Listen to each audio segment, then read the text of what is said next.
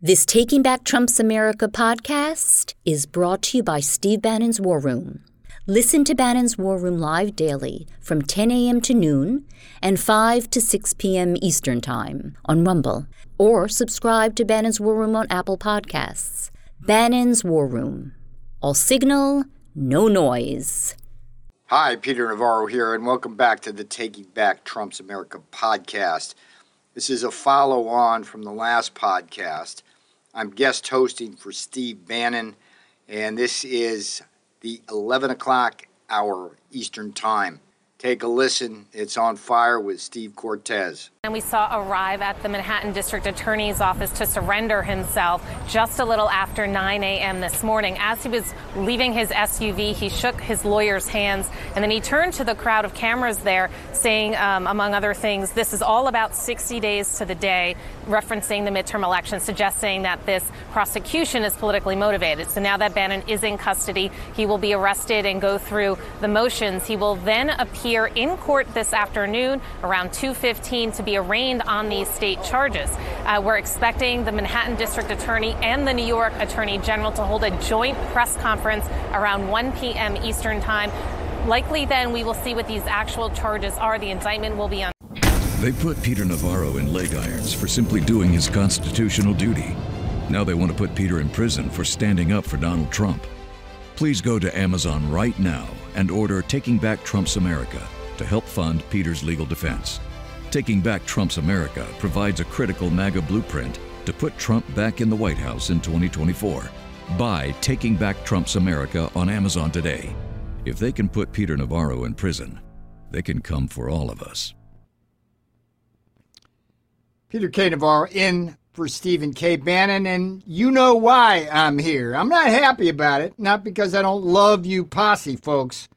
It's because of what's happening yet again to a top Trump guy in Stephen K. Bannon. And how much how much is enough, folks out there, before we have a political uprising the likes of which you've never seen? Peaceful at the ballot box. Posse, look at this through the arc of history. They're putting me in leg irons. They're raiding panty raids at Mar-a-Lago.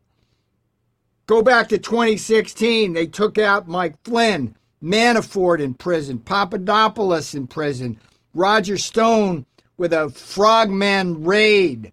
The New York authorities going after Trump's tax stuff ad infinitum. This is nothing but lawfare. Lawfare.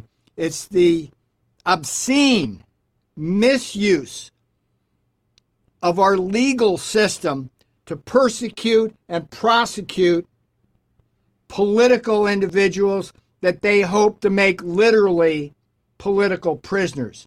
This cannot stand.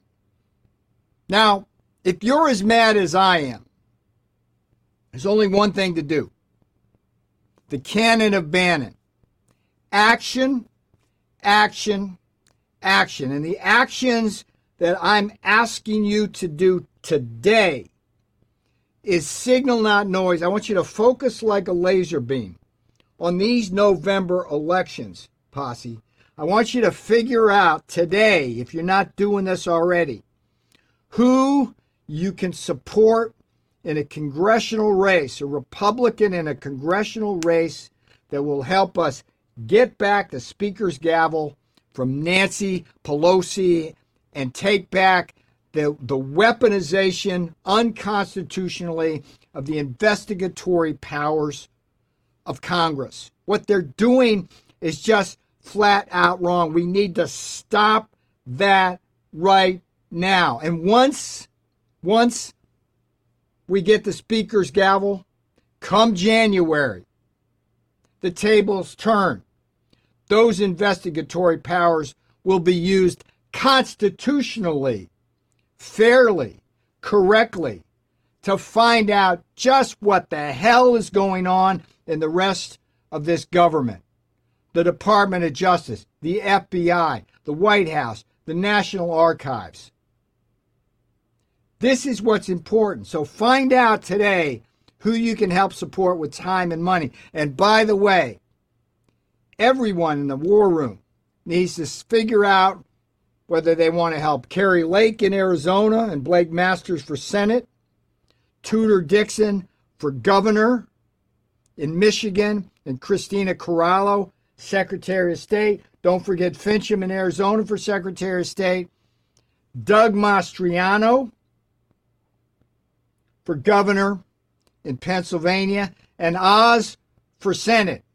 This this whole look, whatever you think about Oz, right? He's Trump backed, and the guy running against him, Fetterman, uh, is is is the worst kind of woke progressive masquerading like Joe Biden as some kind of blue collar MAGA type. No, no, no, no, no. We can't buy that. So it's action, action, action. That's what I'm asking you to do today. Stephen K. Bannon is yet again in the barrel. Why? Because he's got the number one political show and podcast in the world. The Democrats rightly fear him. They want to take him out. Simple as that. Let's go now to the economy. And brother Steve Cortes, first thing I'm going to do with you, Steve, before you say anything, is I'm going to take a figurative scissors and figuratively cut that tie off about about mid chest before you start, man. You're you're like freaking me out here, man. What is this? It's like hey. you're not on Newsmax anymore. Come on, brother. You're in the it's war not room. pushed all the way up. How about that? Can Come on. Come on. Come into my world. All right, what are, what are we talking about today? The, the stock market uh, and the bond market have been down simultaneously, which signals stagflation. The latest data coming in. Walk us through uh, Steve Cortes land, the latest uh, read on the economy. Yeah, happy to. But Peter, just briefly before I get to the economy, which is critical and which Joe Biden has made a mess of, of course, in this country, I do just want to say what is happening to you, what is happening to Steve Bannon with this prosecutorial abuse, this weaponization of law enforcement against political opponents. It is unconscionable. Uh, and both you and Steve are brave patriots. You are political warriors. And we're not going to hear either one of you griping. Neither one of you is going to wallow in sorrow and say, woe is me. But it is totally unjust what is being done to you. And regarding what's happening to Steve Bannon today, it is no coincidence that this happened two years ago, right before the 2020 election, to try to neutralize him as the most, other than Donald Trump, the most effective spokesman and architect of the America First movement. It's no coincidence it's happening now, right in front of the midterms. This must stop. We cannot have political operatives, people like Steve Bannon, arrested every two years before the midterms. This is banana republic crap. Um, now, speaking of banana republic, unfortunately, economically, our country is is headed that way, and I'm not exaggerating. When you look at the totality of the data and the metrics, that show the incredible economic anxiety and angst in the country right now, particularly among middle and lower income folks. And what I'd like to point you to today, Peter, because I think this is important, I like to give these company updates. And when I do this, by the way, I have no opinion on these companies. I'm not, I'm not saying this stock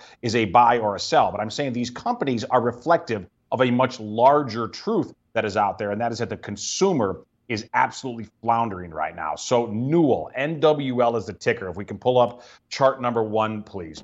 Um, and that, that's the, the headline from the Wall Street Journal about Newell Brand says retailers are cutting consumer goods orders. And if we can go to chart one, please, and show, no, that's that's chart two, folks. If we can show chart number one. We'll get to that one in a second. Uh, the, don't don't tease it out yet. There we go. Chart number one. That is Newell Brands. NWL is the ticker. You might not know this name Newell, but you know their products. A lot of kitchen products, a lot of outdoor living kind of stuff. So they own, for example, Mr. Coffee, Sunbeam, Coleman Coolers, Calphalon. They also own Sharpie markers, which Peter Navarro uses to sign autographs, which he does all day, every day. So they own a lot of brands in your life, particularly in your kitchen.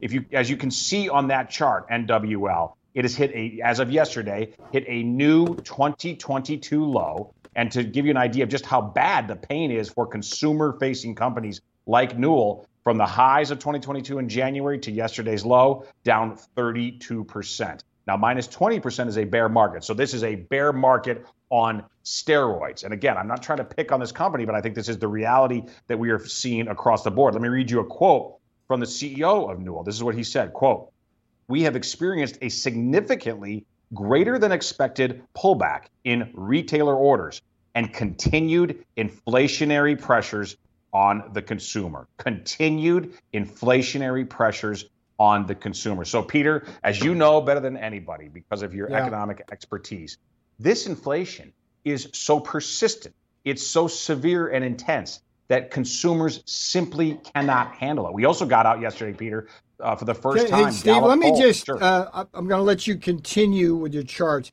I just want to make one point and have you reflect on this. I was stunned at one level when the latest trade deficit data came in, which showed that our trade deficit actually declined. And when we were in the Trump administration, we love to have that happen. We were able to engineer that because of our tariff policy and this, that, and the other thing. And then it's like I read below the fold there and why that's happening. And it speaks directly to your point. It's like consumers are so strapped that they're when they're not buying stuff from Newell and others, a lot of that stuff is imported stuff.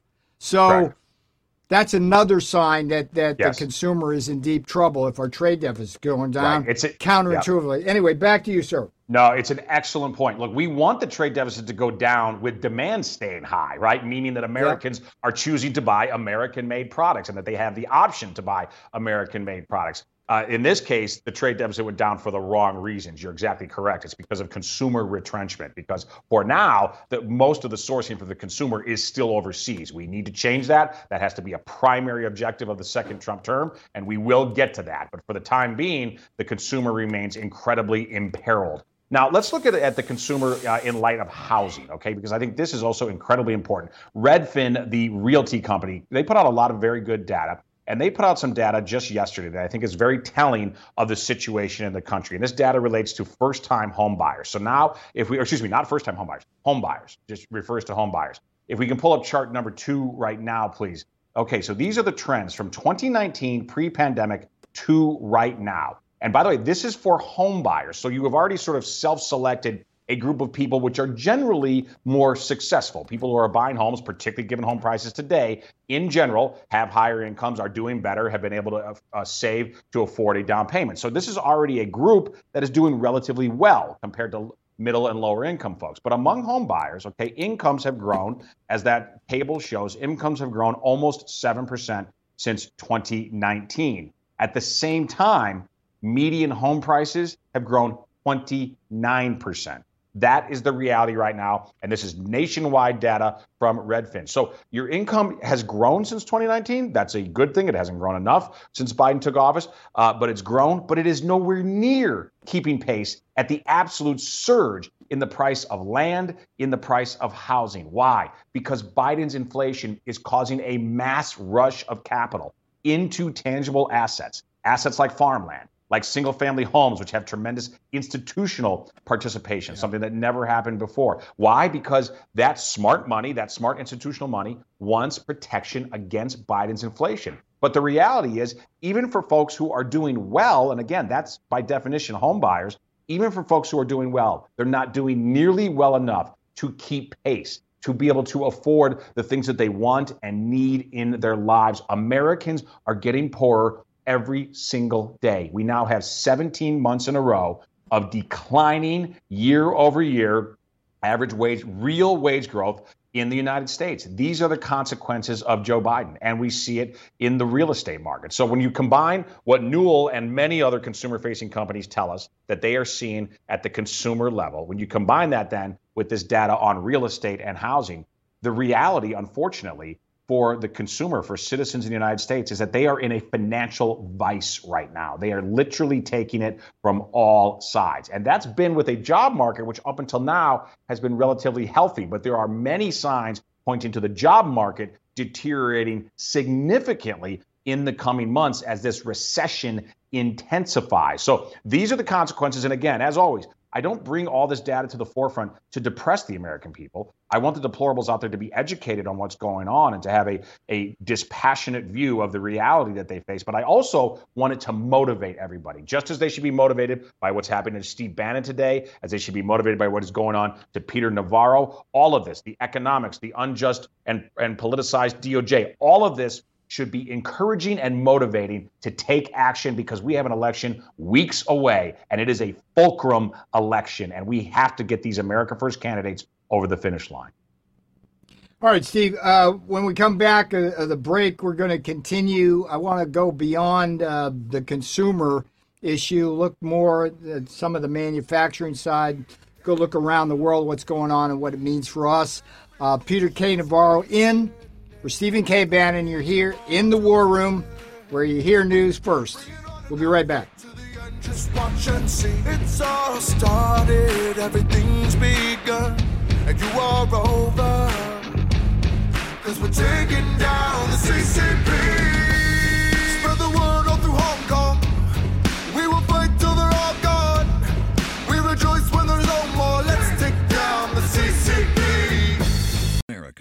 That's the incendiary new book from former Trump trade czar Peter Navarro, available on Amazon today. Stephen K. Bannon calls Taking Back Trump's America a brass knuckled insider's account of the merciless 2020 fall and miraculous 2024 rise of the White House of Trump. Taking Back Trump's America is the blueprint for a new Trump White House that will truly make America great once again. Order Taking Back Trump's America today on Amazon. Some of the workers at, at, companies, literally their last act at the factory was to unbolt the machine and load it up to be shipped off to China.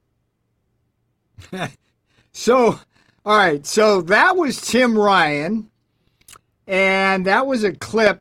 I actually love that clip from uh, the film I did um, back in 2011 called Death by China. It's on YouTube, it's free. It was on Netflix for, for many years. Um, but here's the thing I, I, I, have a confession to make. Uh, I like Tim Ryan. It, at least I I, I like him as an individual and a person. Uh, and that's the problem here because I think there's going to be Ohioans who view Tim Ryan as their favorite son and might be tempted to vote for him.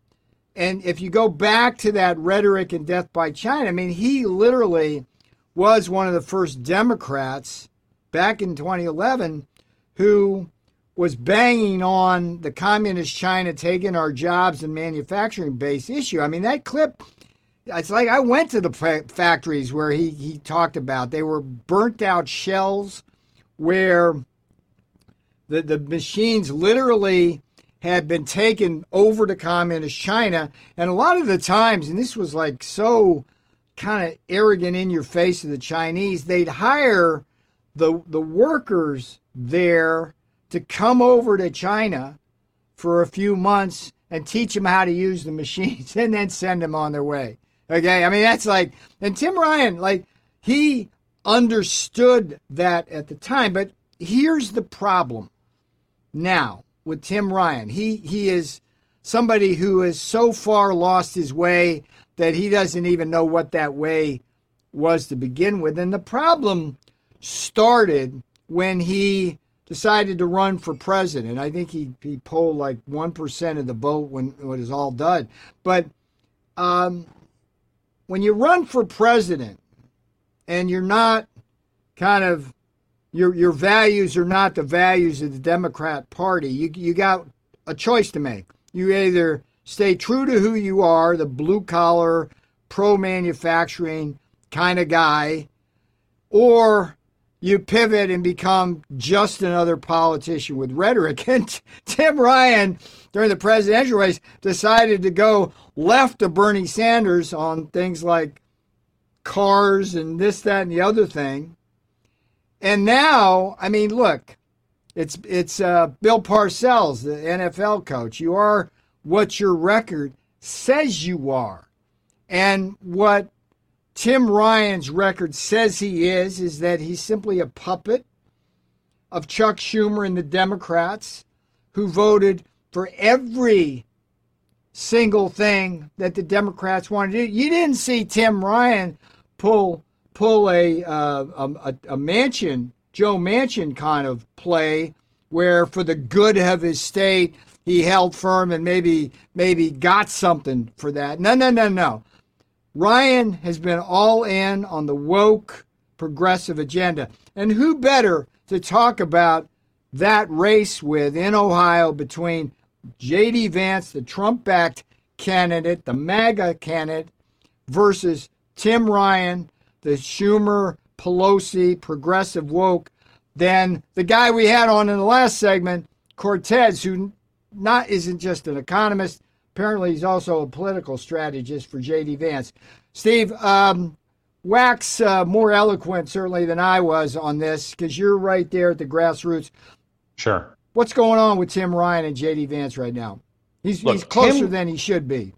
Tim Ryan is a political weather vane. And what I mean by that is he faces whichever way he believes the political winds are blowing. Uh, and he often gets it wrong, by the way, regarding the direction of the wind. But that's the reality because his populist rhetoric, his fake populist rhetoric, it is as empty as the Ohio factories that he helped to destroy by supporting the Democratic Party and Joe Biden, who is principally responsible, perhaps more than any other single American, for what China has done to America broadly, but specifically to the industrial heartland Midwest. Since Joe Biden, let's be specific with some numbers. Since Joe Biden, as a then senator, was one of the principal and foremost architects and proponents of China joining the WTO on terms that were incredibly generous to the junta in Beijing, to the Chinese Communist Party, which was a bipartisan effort, by the way. George W. Bush, every bit as blameworthy as the, Dem- the Democrats. But Biden, again, was at the forefront of that movement. And from that moment in 2001, China and the WTO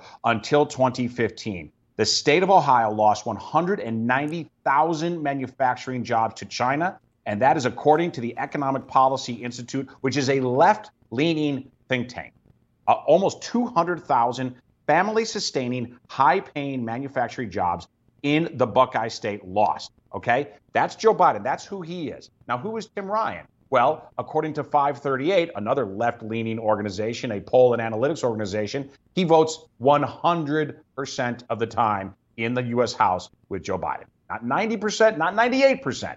100% of the time. So listen, he talks a decent game. I'll give him that. He talks a decent game when he's back in Ohio, but he's not going to fool the good citizens of Ohio. And I'll tell you what just was unearthed. You you uh, alluded to it regarding Bernie Sanders and Tim Ryan's run for president. Believe it or not, Tim Ryan believes that Bernie Sanders is not radical enough when it comes to the eco green new deal agenda of the left. Here's what he said, and let me quote from Tim Ryan. This is Tim Ryan running for president. As you mentioned, his presidential bid went nowhere, but he ran for president and tried to tack hard to the left. And this is his quote The way things are moving, Senator Sanders and I got into it in this debate a little bit. He was like banning gas cars in 2040. In my mind, in all honesty, it's like, okay, great, whatever. But if we're waiting for 2040 to get rid of gas vehicles, we're doing something terribly wrong.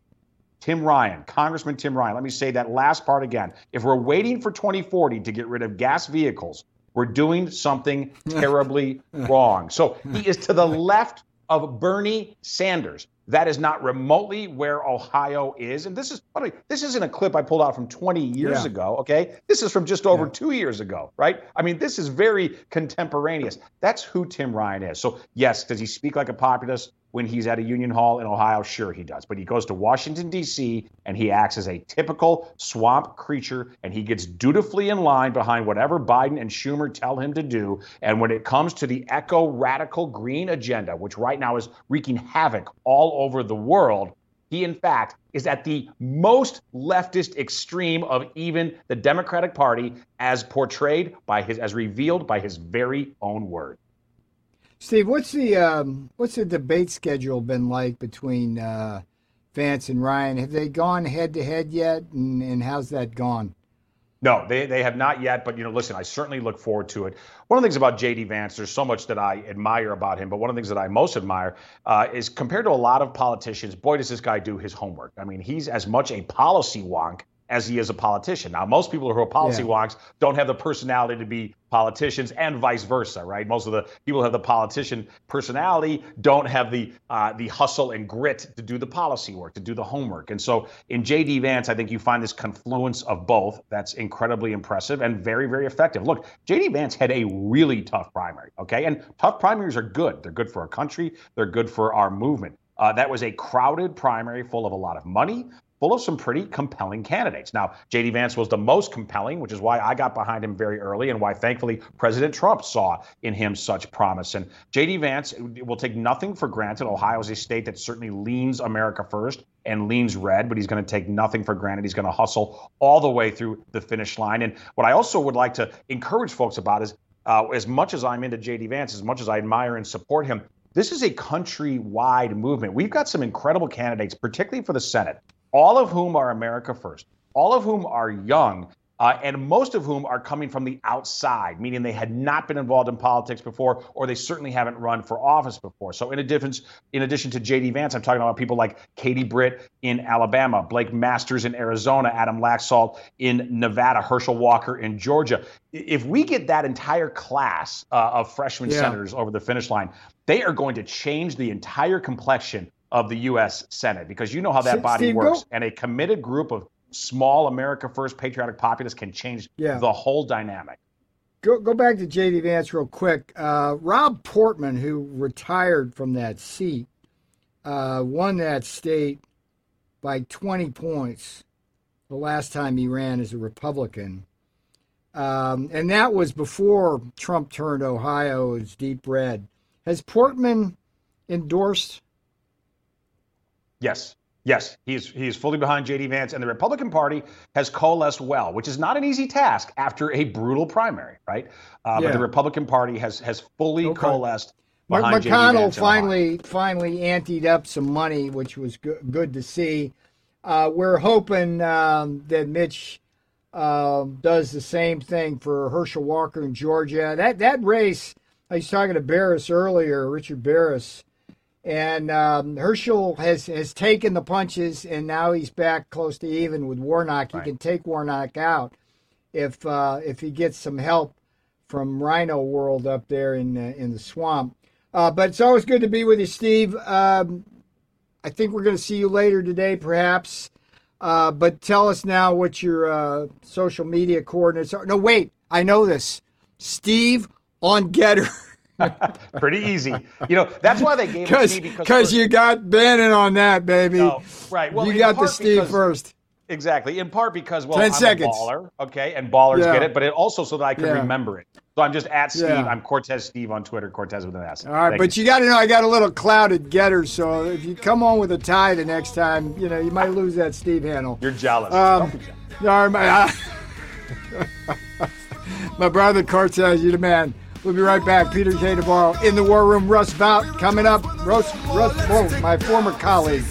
Uh, that's the incendiary new book from former Trump trade czar Peter Navarro, available on Amazon today. Stephen K. Bannon calls Taking Back Trump's America a brass knuckled insider's account of the merciless 2020 fall and miraculous 2024 rise of the White House of Trump. Taking Back Trump's America is the blueprint for a new Trump White House that will truly make America great once again. Order Taking Back Trump's America today on Amazon. Peter K. Navarro in for Stephen K. Bannon. Uh, got a great guest now. I'm going to bring in uh, my former colleague uh, at the White House, uh, Russ Vought. Uh, Russ was the director of the Office of Management and Budget at the White House. Um, arguably the most powerful unknown position to many, uh, but uh, he did a great job while he was there. What I'm going to ask Russ to do now for the posse is um, briefly summarize all of the spending bills that have been queued up and passed by the Democrats and the Biden regime and then talk about the coming weeks and months about how Congress is going to have to pass some debt ceiling raises and this, that, and the other thing. And the big question underlying all of this, Russ, is going to be what should be the strategy of Mitch McConnell and Kevin McCarthy to try to slow that uh, stagflationary bust down. So turn it right to you, Russ. No, thank you, Peter and it's very simple. There have not been a, the annual spending bills that fund all of the bureaucracies that the American people interact with. Those have not been passed. And so they are on the cusp of a deadline at the end of this month in which they're going to have to get spending bills passed or do a continuing resolution to kick the can down the road.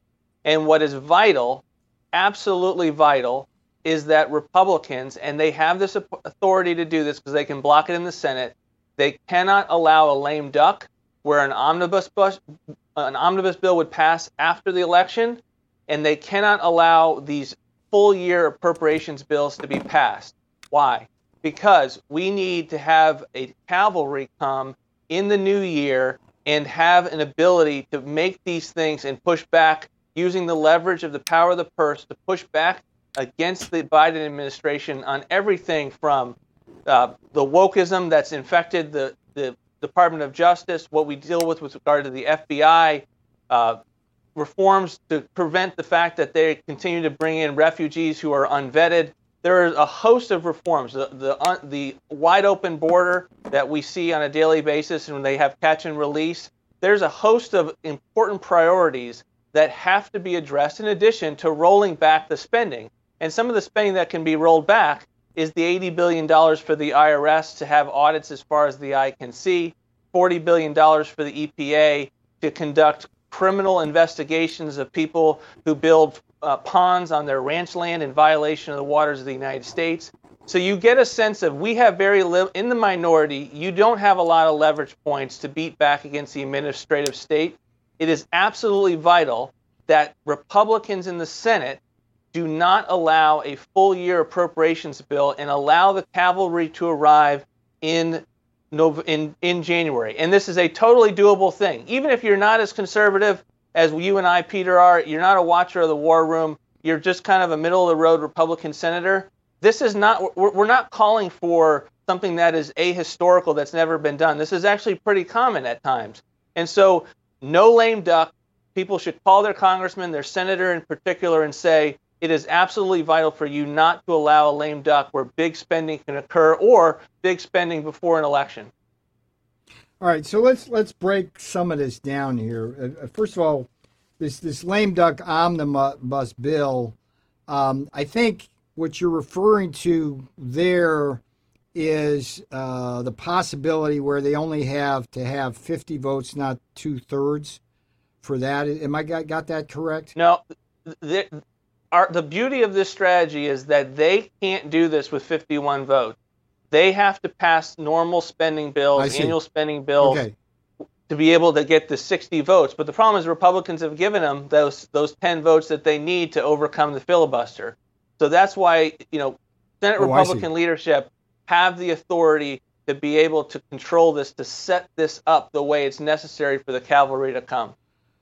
Is there any um, is there any implicit um, idea here that in order for them to execute this strategy, Russ, they'd have to threaten to shut down the government, and if so, how would that play before the election? I, uh, is that part so, of the strategy? It's it's not in this case because you know if we were saying we need to have all of these policy wins before the election, we need to get the administrative state under control right now, then that's now an opportunity. That's that's a possibility. But if you're saying, look, we we want to have the cavalry have an opportunity to come in January and get this thing under control, or really to start to fight with the Biden administration with increased numbers, all you're doing is saying, look, we're going to kick this can down the road a little bit. And what is Congress good at? They're good at, at kicking the can down the road. And so this is why I, I say it's not unprecedented for having these short-term uh, extensions that sets you up to ensure that you don't pass these a bloated spending bill now, where there's no fight right now to push on some of these cultural battles, and we've got to make sure there's no lame duck.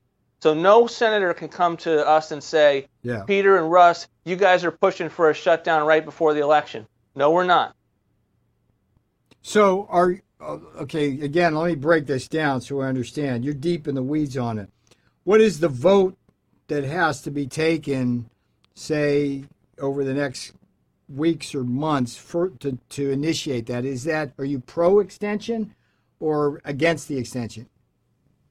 I would do a, a short-term clean extension. If you can't get clean. any progress, you can't do any any progress along of our priorities uh, to prevent a long-term deal I would do a short, clean extension into January, let the cavalry come. You want the extension has to go into January. The extension into is Jan- of what? What's the extension of? Your all of your federal spending that you do on an annual basis. So you've got you know, everything from the military to uh, the Department of Education, all of that within the okay. on an annual basis, your non-entitlements that are on autopilot. So the idea is to get it extended into January, and then in January be able to claw back some of this stuff like the IRS 80 billion. I didn't know the EPA was getting 40 billion. Are they getting that up front as well, like the IRS? Yeah, yeah, and they've got uh, language in there that say they want it to be pushed out the door in a number, of, you know, two months. And now those those deadlines are hard to meet, as you and I well know. But you know, they they want to get I mean, this money spent as quickly as possible. I mean, it, Russ, I, I don't I don't know if you or I have ever seen anything quite like this, where where these dollars, these tax dollars, are being weaponized by agencies of government to go after people. I mean, you add, as I understand it, they're more than doubling the amount of people working now at the IRS. At the same time, they're buying weapons for the IRS. I mean, who are these people coming for? And and the EPA, you, you, yeah, it's ranchers. I mean, have you ever seen anything like this? Who's behind that? I always kind of wonder, like, who are the people who come up with this stuff? Because it's so un-American, and it's going to just piss people off when these people start arresting people. Yeah, I think this is the thing that's different about the age that you and I are living in, and you know it very firsthand of weaponized government is that we're not dealing with just kind of a budget cutting exercise here. Uh, this and we have a, a, ton of fiscal irresponsibility, and we need to get our house under control. But we're dealing with woke and weaponized government, and it's two of those things. It's wokeness with a particular viewpoint about how you're going to live your life, and is America a good country, and are we going to level the entire country so that we can't ever have exceptionalism within the American people, or and weaponized and it's not just the FBI, it's not just the Department of Justice, it's not just the national the, the NSA surveilling our phones. It is at the EPA. It is at the Interior Department that denies intentionally denies an important hmm. renewal of a license so that an oyster company shuts down. Drake's Oyster Company. You have example after example of, of yeah. the administrative state weaponized against the American people, and that's why I think we have a political shot at reining this in because people feel it in their own life. You know, I, one of my deep regrets when for our four years there at the White House is that we weren't able to clean uh, some of those career bureaucrats out of the bureaucracy uh, like we should. You know, they were just like hanging in the weeds, ready to rear their ugly hood uh, head once once uh, Biden um, got back uh, in into the White House. Uh, this time as president.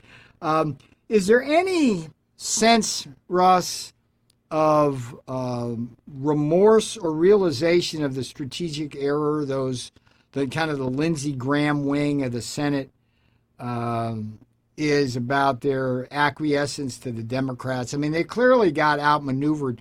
Do they understand that yet? Probably not. I, you know, the Senate does not have a, a governing strategy of using leverage point. And that is a consensus that we are trying to build. One of the reasons our organization focuses on these issues is you can't govern without leverage points. And you can't govern and divide a government without leverage points. If you don't use them, if you allow the debt limit to be kicked into next year, which is when that expires, and we're going to be prepared for that, if that's what continues to happen, how all you do is vote and you vote in the yeah. minority and you give a speech. Yeah. But that's not what the American people vote you into office to do. They say, with all of your might, lead this country and try to be statesman with the, the leverage points that you have and to actually change the direction of the river that's going right now downstream inexorably. See, that's what puzzles me. I mean, I remember, I remember um, in the early stage of the Trump administration, listening to, to Mitch McConnell talk kind of behind closed doors and bragging about he was how how disruptive he was to Obama. And in Obama's book, he talks about how McConnell was able to continually slow him down. Um, has Mitch lost a step? Um, has Mitch kind of just so anti-Trump that he's like given in to Democrats to the other? What's going on with McConnell uh, Russ, because clearly he doesn't embrace our values at this point. Yeah, I think that Senate Republicans have a distaste for what they view as political risk. And, and Washington, D.C. is a cartel in many respects. And yeah. a cartel doesn't want that risk. And so they will uh, short the amount of policy objectives that they can accomplish because they are, are they're trying to get rid of the risk in the same way as business would. And you and I, we come to Washington, D.C., and we say, of course, we're going to have risk. That's what politics is about. And we can manage that risk within accomplishing our objectives, but we have to accomplish our objectives. And, for, and unfortunately, we have an institution in the United States Senate that, over a long period of time, and we're seeing great manifestations of it right now, tries to govern without that risk and tries to not and, and to ultimately short on what can be uh, the art of the possible is. And that's really why we're in the hole that we're in across the board and why we need additional folks like J.D. Vance and Blake Masters to join the ranks and be able to seize these because one senator in the United States Senate can change everything. And th- there's there's a limit to what each one of them can bear. My brother, quick uh, 10 second social media. You are a patriot, sir, and you're absolutely right on that. Thanks, Peter. They can get me at AmericaRenewing.com or at Russ Vought on all the socials. Do it, posse. Russ, thanks again, my brother. You're always there for me. Peter K. Navarro will be right back in Stephen K. Bannon's War Room. It is Stephen K. Bannon's War Room. We will fight till they're all gone.